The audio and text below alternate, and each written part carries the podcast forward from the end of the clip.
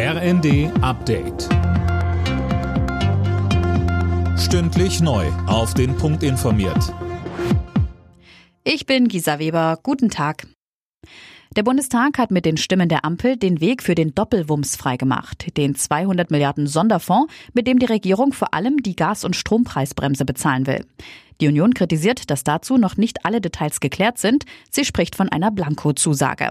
Michael Kellner vom Bundeswirtschaftsministerium hielt dagegen. Wir zeigen ja Handlungsfähigkeit in den Zeiten der Krise.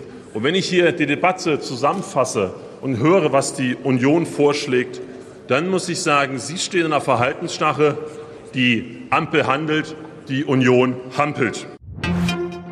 Die Ministerpräsidentenkonferenz der Länder ist ohne konkrete Ergebnisse zu Ende gegangen. Entscheidungen wie etwa zum geplanten neunundvierzig Euro Ticket im Nahverkehr wurden auf den zweiten November verschoben. Neuigkeiten gab es allerdings in Sachen Strompreisbremse.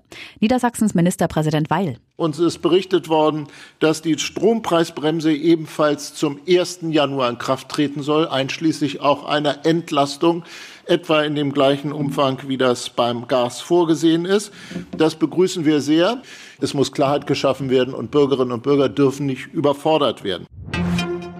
Der ukrainische Präsident Zelensky wirft Russland vor, einen Staudamm in der südukrainischen Region Cherson zu verminen. Eine Zerstörung des Damms würde eine Katastrophe auslösen, so Zelensky.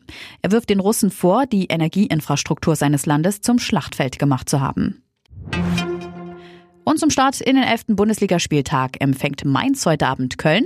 Mainz ist derzeit Tabellenelfter, die Kölner sind Siebter. Anstoß ist um zwanzig Uhr dreißig. Alle Nachrichten auf r n d punkt d e.